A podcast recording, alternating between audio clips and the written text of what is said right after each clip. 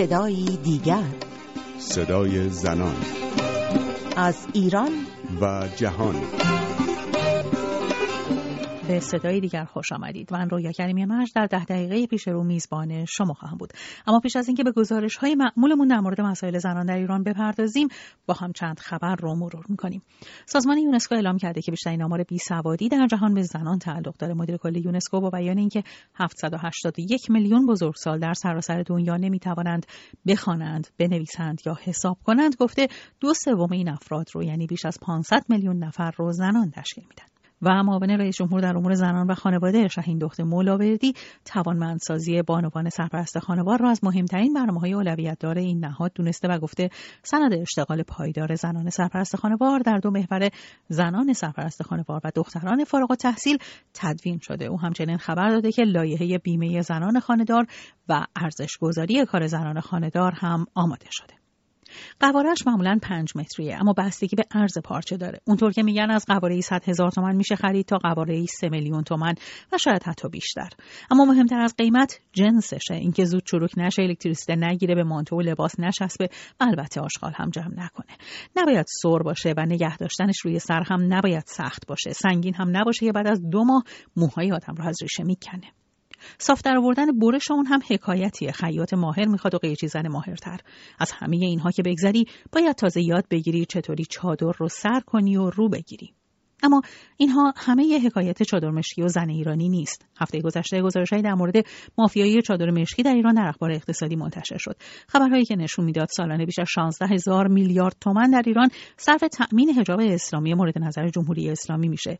16 هزار میلیارد تومانی که مستقیما از جیب زنان ایرانی پرداخته میشه. اونطور که فریدون خواهند استاد اقتصاد در فرانسه میگه بازار این چادر مشکی هم مثل رنگ اونه بدون شفافیت. شماری از رسانه های جمهوری اسلامی گزارش هایی منتشر کردند درباره راندخاران چادر مشکی. جمشید بسیری دبیر سابق انجمن صنایع نساجی ایران از تمرکز بازرگانان وابسته به یک تشکل سیاسی خاص بر واردات پارچه مشکی صحبت کرده. بعضی منابع حساب کردند هر سال یک میلیارد دلار به جیب وارد کنندگان پارچه مشکی ریخته میشه. کسانی بر این اساس به مافیای چادر مشکی اشاره می‌کنند. تایید یا تکذیب این صحبت ها طبعا نیاز به بررسی بیشتری داره یکی از استدلال های مدافعان خرید و برسر کردن چادر مشکی این هستش که این چادر سنت اسلامی ایرانیه که از پیش از انقلاب در ایران رایج بوده. ادعایی که مجید محمدی جامعه شناس ساکن آمریکا اون رو رد می‌کنه. ببینید این سنتی که در ایران وجود داشته قبل از انقلاب با چادر مشکی که جمهوری اسلامی به عنوان حجاب برتر معرفی کرد دو پدیده کاملا متفاوت هستند. چادری که قبل از انقلاب زنان ایرانی میپوشیدند عمدتا چادر مشکی نبود.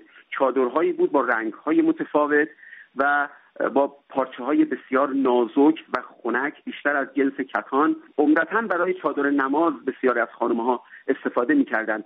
چادر مشکی به عنوان هجاب عمدتا در خانواده روحانیون در سالهای قبل از انقلاب مورد استفاده قرار می گرفت بعد به عنوان نماد ایدئولوژیک توسط زنان اسلامگرا زنان مکتبی مورد استفاده قرار گرفت.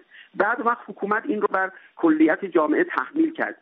چادر مشکی هیچگاه لباس ملی ایرانی ها نبوده و به نظرم هم این نوع تحمیل شدهش هیچگاه به لباس ملی بانوان در ایران تبدیل نخواهد شد. عمدتا لباس رسمی حکومت هست. اون هم لباس رسمی حکومت در دوره آقای خامنه ای در دوره آقای خمینی هم چادر هجاب برتر به شمار نمی اومد اینها کارهایی است که در دوره آقای خامنه ای صورت گرفته. اونطور که مجید محمدی میگه باید حساب چادر رو از هجاب اجباری جدا نگه داشت. هجاب اجباری در سالهای اولیه تأسیس جمهوری اسلامی به صورت حالا ابتداعا با زور و بعد هم به شکل قانون در اومد و در اون موقع هنوز چنین مافیایی شکل نگرفته بود. اما در دوره آقای خامنه ای که ایشون حجاب برتر رو چادر اعلام کردند به موازات این گونه اصرار حکومت بر اینکه چادر حجاب برتر هست و چادر رو اجباری کردن در بسیاری از مدارس و برخی دانشگاه ها در مراکز عمومی تلاش کردند که این رو به لباس فرم تبدیل کنند. همراه با این حرکت فرهنگی که از سوی بیت دنبال می‌شد به موازات با این چون در کشور ظرفیت کافی برای تولید پارچه مربوط به چادر وجود نداشت طبعا اون مافیا هم شکل گرفت. مجوز وارداتش به گروهی خاص داده می‌شد. نوع خاصی از پارچه ها رو حکومت اعلام می‌کرد که زنها باید از اون پارچه ها به هجاب خودشون رو چادر خودشون رو تهیه بکنن. به تدریج یک رابطه ارگانیک بین سبک زندگی که روحانیت داشت در جامعه تحمیل می‌کرد در کنار مافیایی که این گونه مواد رو به داخل کشور وارد می‌کرد به تدریج به وجود اومد. از 16 هزار میلیارد تومان هزینه پوشش اسلامی تا یک میلیارد دلار سود خالص چادر مشکی برای مافیای این پارچه هزینه که برای تأمین خواسته های جمهوری اسلامی در حفظ حجاب زنان ایرانی از جیب زنان و سبد خانواده ها هزینه میشه. مجید محمدی. این فقط به چادر مشکی محدود نمیشه. هجاب از شلوار شلوارهای خاص رنگهای خاصی که حکومت می‌خواد از خانم ها بالاخص در ادارات بپوشن مانتو روسری مقنعه مجموعه است از انواع پوشش که خانم ها باید هزینهش رو بپردازند لباس فرم رو معمولا دستگاه هایی که می‌خواهند از کارکنان خودشون لباس فرم بپوشن معمولا هزینه این لباس فرم رو هم خودشون تهیه می‌کنن. اما در جمهوری اسلامی جالب هست. علاوه بر اینکه زنان رو مجبور می‌کنن که یک نوع پوشش خاصی رو رنگهای خاصی رو طراحی های خاصی رو بپوشند خود زنان خود خانواده ها هستند که باید هزینه گذافی برای تأمین مواد مربوطه و لباس های مربوطه بپردازند. آنطور که خبرهای رسیده از ایران نشون میده نه بر سر کردن چادر و نه رعایت حجاب اجباری از سوی زنان سبب نشده که زنان از آزادی های مورد نظرشون در ایران برخوردار بشن. قنچه قوامی 25 ساله با تابعیت دوگانه ایرانی بریتانیایی و تحصیل کرده رشته حقوق هم نه به دلیل رعایت نکردن حجابش که برای اصرارش برای دیدن بازی های تیم ملی والیبال ایران در ورزشگاه حالا در بازداشت به سر می‌بره.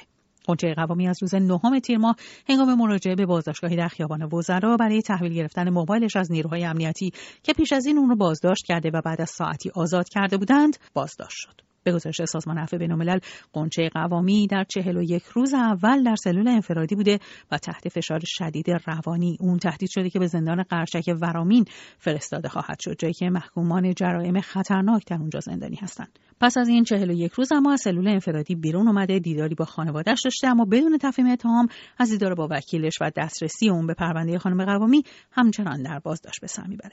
ساقی لقایی روزنامه‌نگار ساکن واشنگتن که پرونده قنچه قوامی رو پیگیری می‌کنه مهمان برنامه ماست. خانم لقایی چه خبرهای جدیدی در مورد پرونده قنچه منتشر شده؟ راستش آخرین وضعیت که تقریبا از یک هفته پیش وضعیت تغییری نکرده یعنی ایشون همون ادامه بازداشت موقتش که تایید شد همونه و فقط اینکه اولین مصاحبه خبری درباره دستگیری ایشون در داخل ایران منتشر شد ایلنا منتشر کرد. دلنوشتهایی که مادرشون می نویسن در خصوص ایشون.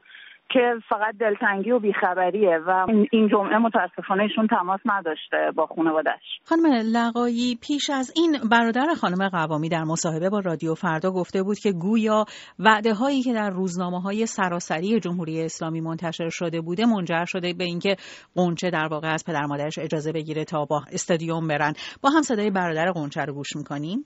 همون روز هم پدر مادرم خیلی اعتراض میگن که نرو ممکن اصلا مشکلی پیش بیاد. در همون مثلا که روزنامه ها نوشته بودن که مثلا خانم ها می‌تونن برن وارد استادیوم شن کلا در آقای روحانی گفته بودن قبلا هم همون روز قنچه روزنامه گرفت مامانم نشون داد. اونم قبول کردن که می‌تونه بره و رفت دیگه. دستگیر شد. خانم لقایی چقدر این وعده ها و مسائلی که در واقع در رسانه های جمهوری اسلامی منتشر میشه نزدیک به واقعیته؟ حقیقتش یه مقداری می‌تونم بگم که اینا رو مردم می‌تونن غیر واقعی و تبلیغاتی تلقی کنن. از این جهت که هم آقای روحانی در وعدای انتخاباتیشون درباره آزادی زنان و گشایش کار در مسائل زنان صحبت کرده بود. هم در همین مورد استادیوم آقای علیزاده طباطبایی وکیل قنچه قوامی با ایلنا مصاحبه داشت و اونجا گفته بود که قنچه در پی مصاحبه خانم ملاوردی و دعوت ایشون از زنان برای حضور در استادیوم بوده که تصمیم گرفته که بره.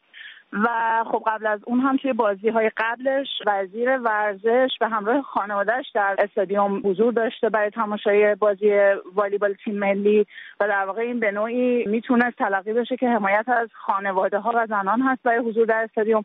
ولی خب متاسفانه مردم رو نذاشتن و زنان موندن پشت در استادیوم و بعد از اون هم این سکوت دولت خب خیلی معنا داره. اینکه هیچ پیگیری نشده. دو هفته پیش یک بیانیه از طرف فعالان مدنی داخلی به رئیس جمهور ارسال شده برای اینکه به هر حال پیگیری بشه برای کار قنچه و گشایشی بشه توی این کار. ولی خب می‌بینیم که هیچ صحبتی نیست. سکوت کامل کردن و هیچ خبری هم بیرون نمیدن و همچنان قنچه تو بازداشت مونده. و همین وعده ها نمیشه روش حساب کرد اصلا.